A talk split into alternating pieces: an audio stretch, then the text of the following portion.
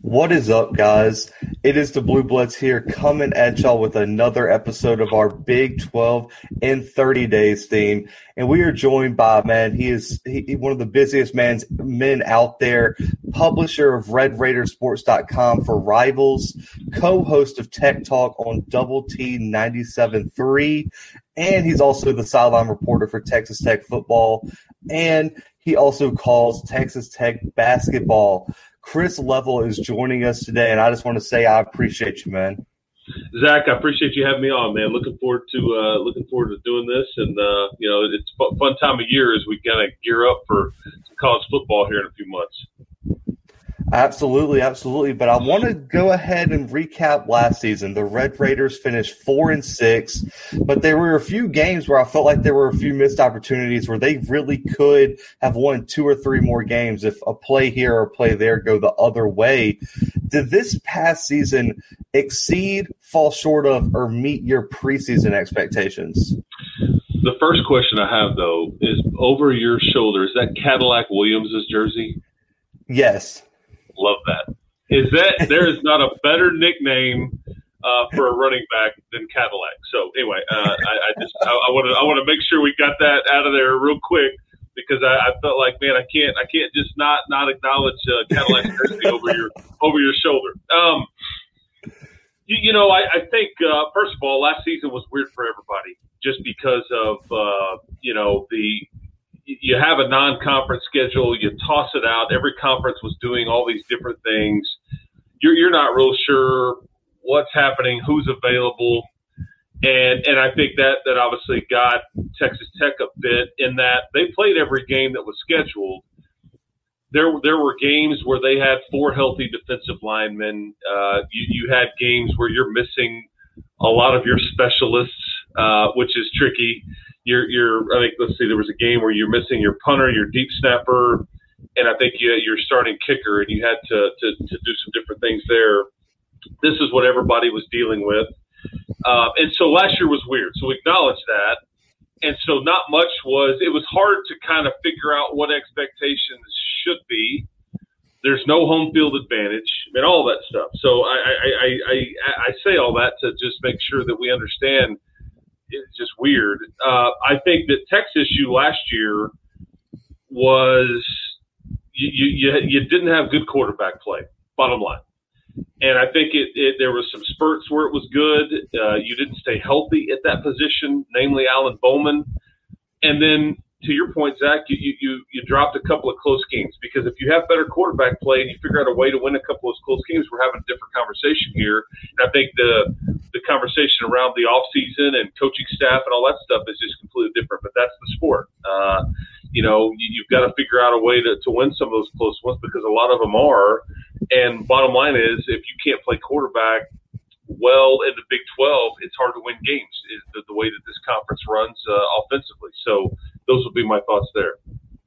Yeah, I agree. I mean, there was one game we covered. I believe it was the Texas game where it was like Texas oh. Tech dominated that game. And that, that, that game, if you look at the, just the box score, Texas Tech was that game by 20. And that was like one of the big ones I saw. But you talk about quarterback play. Alan Bowman has been at Texas Tech for a few years. He's off to Michigan now. But Tyler Shough comes in from Oregon after just winning a Pac 12 championship to join that quarterback battle. Just in terms of what you've been hearing, who is your favorite to be quarterback one for the Red Raiders in 2021?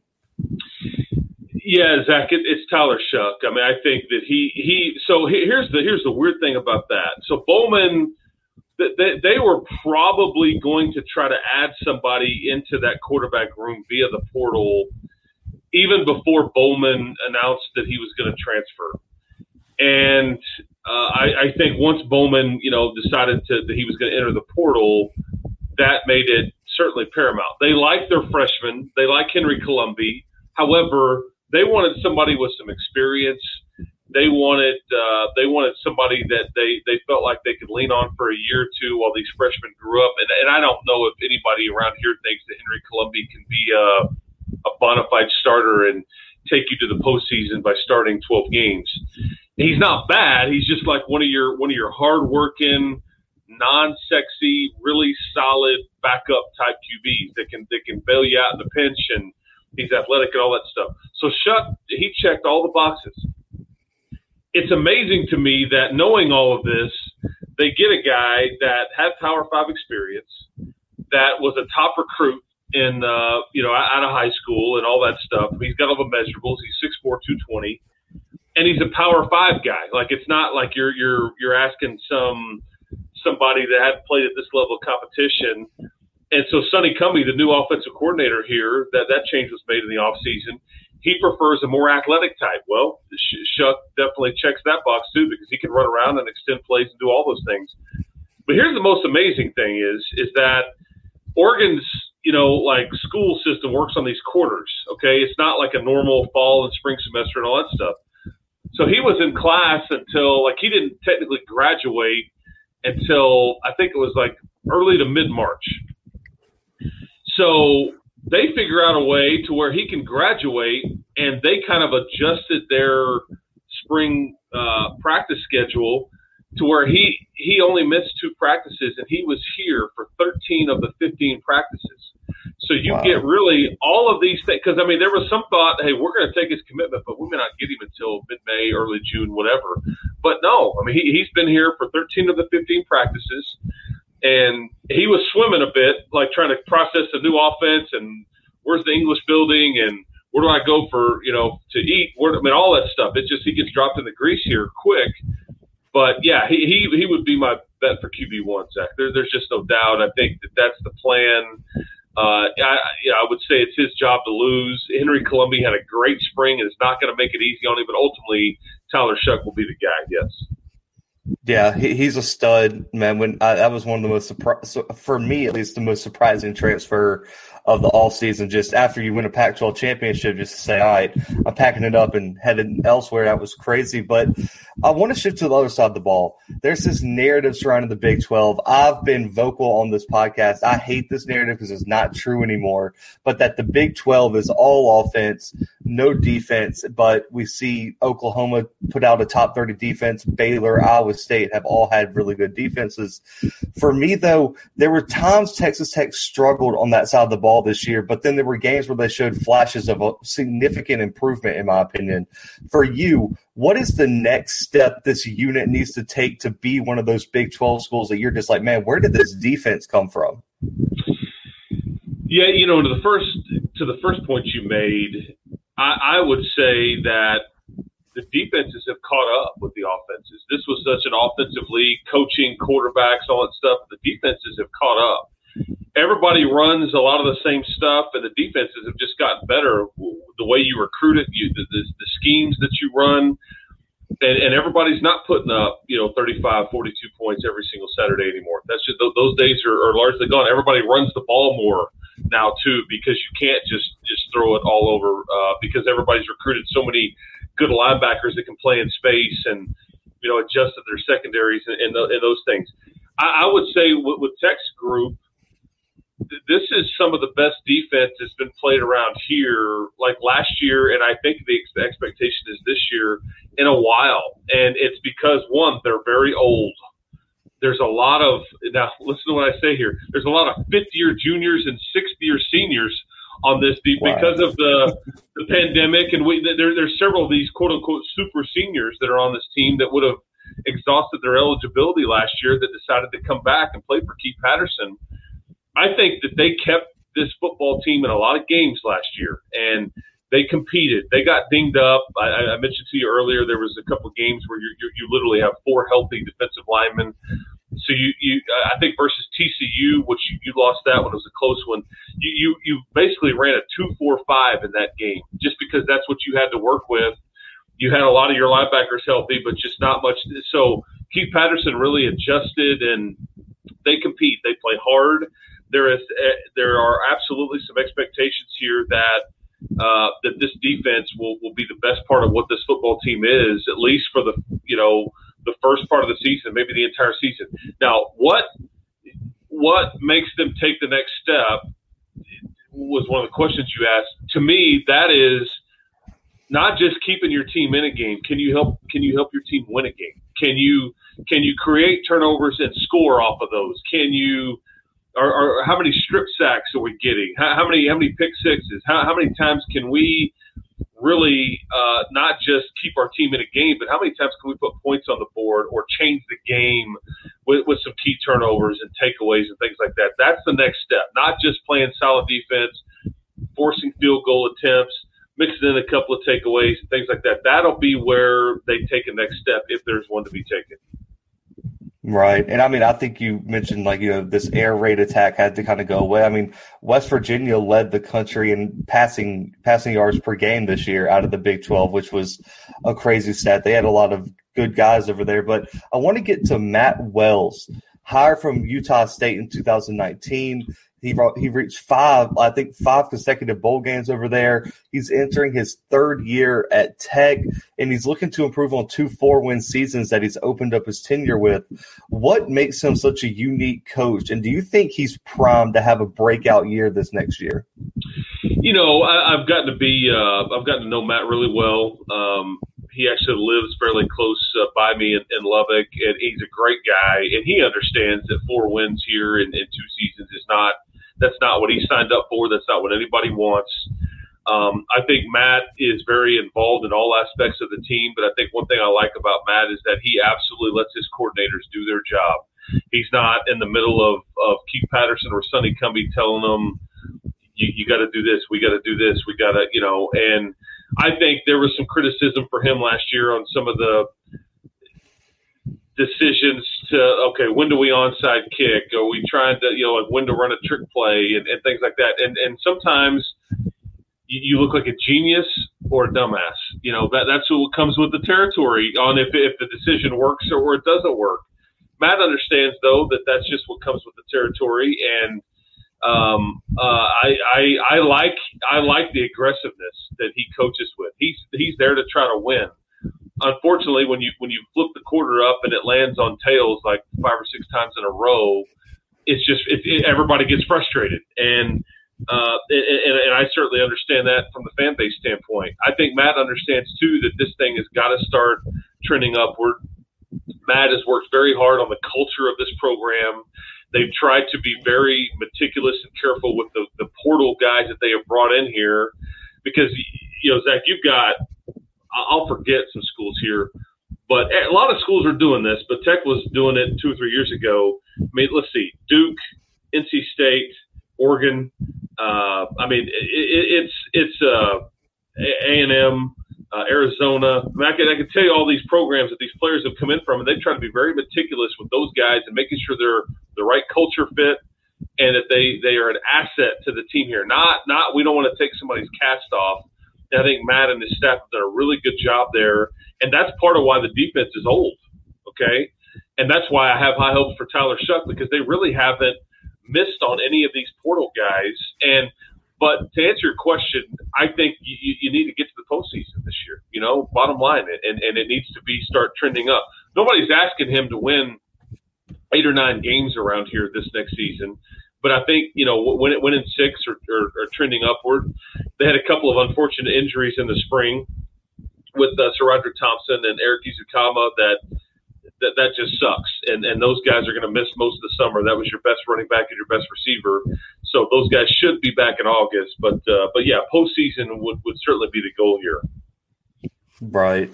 And I mean, you mentioned the transfer portal. That, kind of leads me into my next question. National Signing Day wrapped up in February.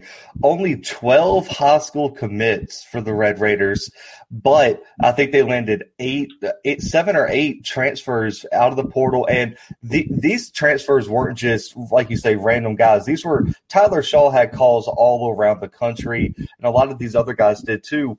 How is Texas Tech so successful in the portal and landing some of the biggest transfers in the country?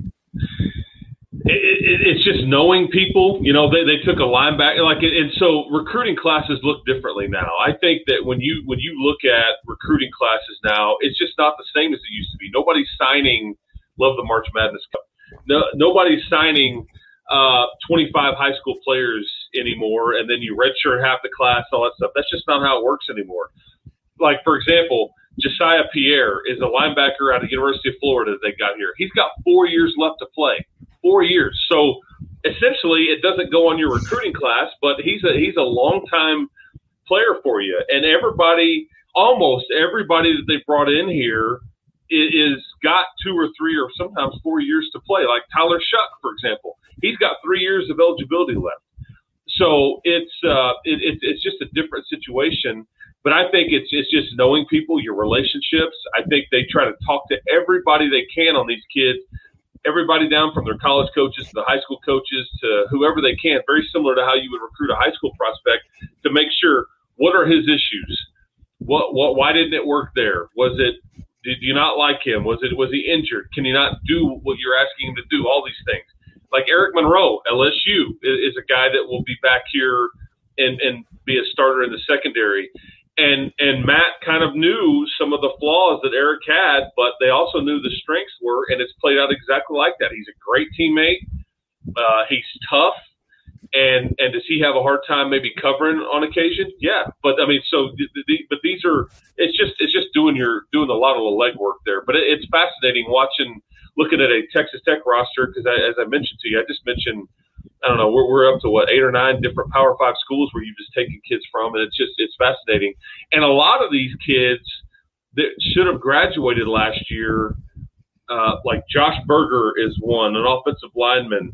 Uh, Jacob Morgenstern, a linebacker. Riko Jeffers, Colin Schooler, came from Arizona. There's so many of them. They could have, you know, been done with this, but they decided to come back and be one of those super seniors. So that also uh, adjust the the class a bit. And I will tell you, they they will still take more players in the coming weeks and months. There, there are they're going to try to take a receiver. They're probably going to try to take an offensive lineman. They're probably going to try to take a linebacker and probably some secondary help. And if you find the right defensive lineman, I think you're you're looking for one of those too. So you've got about five spots that you'll look to fill between now and when the off season starts. So, you know, long answer, but uh, it, it's just fascinating time in college athletics right now. Yeah, and then with the announcement of the new uh, transfer rule where they don't have to sit out is another big one. I think we're going to see a huge influx of recruits and you know, looking ahead to 2022, though, the Red Raiders don't have a commitment right now, but it's still very, very early in the cycle. And the dead period is set to end soon for official visits and things like that. What pos- what positions are going to be the biggest needs, the need for the Red Raiders, and who are the biggest targets on their board? You know, and that's uh, offensive line will be will be something that they really need to to go after. Uh, you know, I think you're you're you know I, I think too, like for coaches right now, you're not real sure. You're not real sure how many scholarships you will have to work with. Like, what what are my numbers because of what you just said? How many guys are going to leave us? And then, and and do we want to fill up a bunch of spots with high school prospects? Because what happens if we get a call from somebody that's taking advantage of this transfer rule and we recruited him two years ago and he's got three or four years left? Would we rather have this player? So it, it, it's a, it's a moving target. I would say though, from an offensive line standpoint, position that is definitely something that that you you, you want to to hit hard. Um, and it's hard as far as the targets go because I can tell you some high school kids. The the problem though is that you you do you want to use up all of your available spots because you better have some spots when that phone rings or when you see somebody entering the portal and going, man, you know, especially when you're you're like Matt. These guys know they need to win right now, and and a you know a, a high school prospect they may help you two or three years from now, realistically. Or if I can get somebody that can help me right now, you know, and that that's that's the that's the eh, not, so not to answer your question, I'm giving you some names, but I'm just saying it, it's a it's a murky, weird gray area time frame in the sport right now, and it's it's somewhat fascinating. And I don't know if it'll ever get recalibrated uh, at all or not, where we're, we get back to how it used to be or not. I don't know if that'll ever happen, but it's it's just wild trying to pin down recruiting because it's so different and it never stops. You know, all year round, it never it never really stops. Yeah, I I think it's gonna. I think it, like you said, it's gonna get crazier before it kind of normalizes out if it ever goes like that. But I want to move to next season, fall 2021. I want to start with: is, Are there any players that you know myself or listeners might not know about that you think are going to be breakout players next year for the Red Raiders? Yeah, you know, I, I would say uh, I would say some of their outside receivers are all either freshmen or redshirted last year. Uh, JJ Sparkman uh, is a, is a name that I would definitely keep an eye on. I think Loic Fouonji is a guy that I think is, is going to make some plays. They have a true freshman named Jerand Bradley that was very very good, uh, especially with Ezukanma being out some of the summer those guys will really get all of the opportunities to play and, and, and, and get the reps in the summertime. Uh, I, I, I think people need to remember the name of Tahj Brooks at running back. Defensively, I think Jaylon Hutchings and Tony Bradford are the two interior guys. I think are very, very good. I think that those guys have been in this program for two or three years. They, they are very, very good. And then DaMarcus Fields is a, is a guy that he could have – he could have graduated and moved on too, but he's probably their best player in the secondary. But I think that like they, they bring in a Duke transfer named Marquis Waters. He is the one of the only guys they brought in that only had one year to play. I think they feel like that he's an all conference type safety. He's an all Big 12 type guy. Uh, played all four years at Duke and took advantage of this. His previous position coach, Derek Jones, is here on the staff but but he may be one of your better players on defense, and I think a lot of people are going to be like, Who, who's this kid? You know, again, very experienced, but I think he's all conference, uh, you know, type type guy.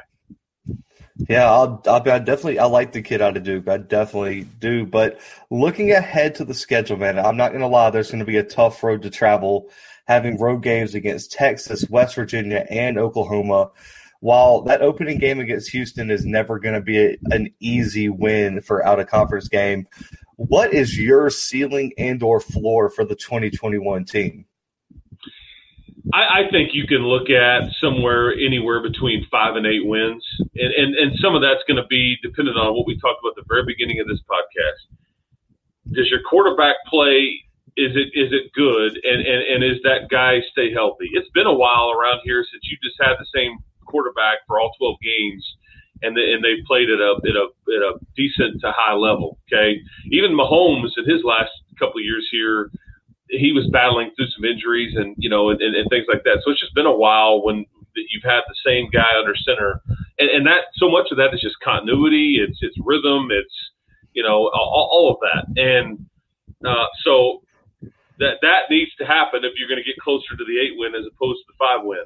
I think two, can you figure out a way to, to win the close ones? And so last year you developed a, you know, you have one of the best freshman kickers in the country uh, in Matt's first year here, at Trey Wolff. He was a Lou Groza Award Watch finalist. I mean, he was a stud, and I, I think it was like 18 of 20 or 20 of 22, one of the one of the two.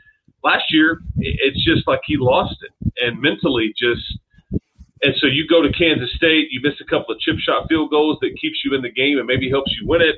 Uh, there, there were some other kicking issues too. Then you start calling plays differently, like you know what, let's not let's go for it here and not kick the field goal because we're not sure if we're going to make it. But and, so all of that gets gets played out differently. So it comes down to quarterback play, you know, be, being better offensively in general, which comes to quarterback play, and just figuring out ways to win the close ones and not giving them away. You know, like the Texas one that you mentioned earlier. That game was was buried and put to bed, and you had them you had them dead to rights, and you just couldn't seal the deal. And you've got to be better there. Right, I agree. I, I, I think Texas. I, I, think the Big Twelve in general is going to be so competitive next year. I think Texas Tech's going to take take a big step forward. Kansas State gets Skylar Thompson back; they're going to take a big step forward. Of course, Iowa State, Oklahoma are probably going to be the favorites. TCU still has Max Duggan.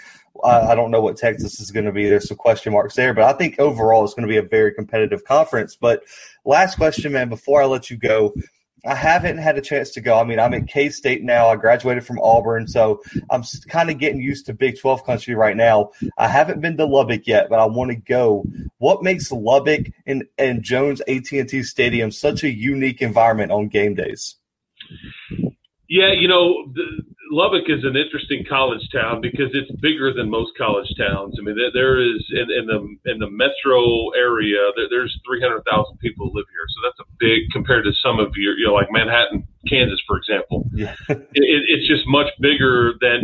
The, but what makes it unique is that you know, it, it's four hours from Albuquerque, four hours from Oklahoma City, four hours from the Dallas Fort Worth area. So it's, it's kind of out here by itself. So you get a lot of Midland, Odessa, a lot of Amarillo, a lot of Wichita Falls, a lot of Abilene. A lot of people come in from out of town and and they make it a weekend. And when this thing's rolling, I mean, people show up, they're rowdy. Uh, they like to get back to some of that. Obviously, last year, no, not many fans were at any of these games, um, and, and this is a this is a town that absolutely supports a winner. So you, you need to do your part from a football program standpoint, but they will show up if you start winning and, and, and being more competitive and, and all those things. But it's uh, it, it's a it's a great college town. I mean, and this is a big school. I mean, forty thousand and you know undergrad, um, and and like football and basketball games have got to be, and, and even even baseball games here, like the the season tickets are sold out.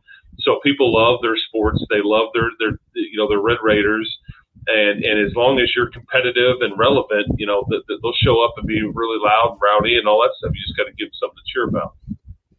I mean, a thousand percent. I feel like that's how a lot of places are. And I remember as a kid, I was pretty young, but when, when Michael Crabtree and the boys were balling, I mean, I remember watching, you know, a Texas Tech game when I was younger. I was like, man, that looks like an amazing environment. So I understand they were support winners. I know basketball, you know, has been really good recently. So I'm sure the fans are excited about that. But I appreciate you coming on here, man. I'm going to give you a chance. Where can our listeners find you? I know you got the website, the podcast. Rivals does a great job across all their websites. So where can they find you? Yeah, you know, I do. I do uh, so, yeah, as you mentioned, I'm, I'm, just kind of busy. This is a bit slower time of the year for me, but uh, yeah, we do. We do a radio show from three to six Central Time on Double T 97.3 in, in Lubbock every day. It's called Tech Talk. I've been doing that for 15 years.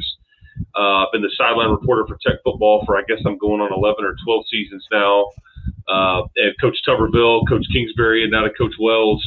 Uh, so I, I started doing the broadcast there when Coach uh, Leach left, and then obviously we cover the, the Red Raiders, mainly football, basketball, some baseball too, on a daily basis on RedRaidersports.com, which is part of the Rivals.com network. And then, you know, obviously with uh, let's see, Billy Gillispie, Chris Walker, Tubby Smith, Chris Beard, and now Mark Adams doing basketball stuff. So a lot, a lot of coaches there uh, doing the color analyst work, and so it's fun traveling around with the, the Red Raiders and football and basketball. You learn a lot uh, about sports and coaching and life, and you see people at their highest and their lowest. That's just what comes with being around uh, high level college athletics, and it's it, it, it's awfully fun and very rewarding. But I, I appreciate you having me on, Zach, and you do a great job, and you were nice to uh, have me on here. Absolutely, man. Absolutely. We'll definitely be reaching out once it gets closer to the season. During the season, we'll have to get you back on uh, in the middle of the season. But I'm sure it's going to be an exciting season for Texas Tech. So, guys, make sure to go check out Chris, hit the website, the podcast, the radio show, all that kind of stuff. But y'all know where to find us, man. Two minute drills Monday through Friday. Uh, Big 12 and 30 days continuing later this week with Baylor with John Morris, man. We're going to even talk a little bit of basketball with them because of the national championship. Well, they were good. Guys, Ooh, they were good. Oh, it made me sick that they had Davion Mitchell from Auburn because I just I was like I know how good that kid is and uh, he just was absolute monster. But guys, um, for myself, for Chris, and the Blue Bloods, man, we are out.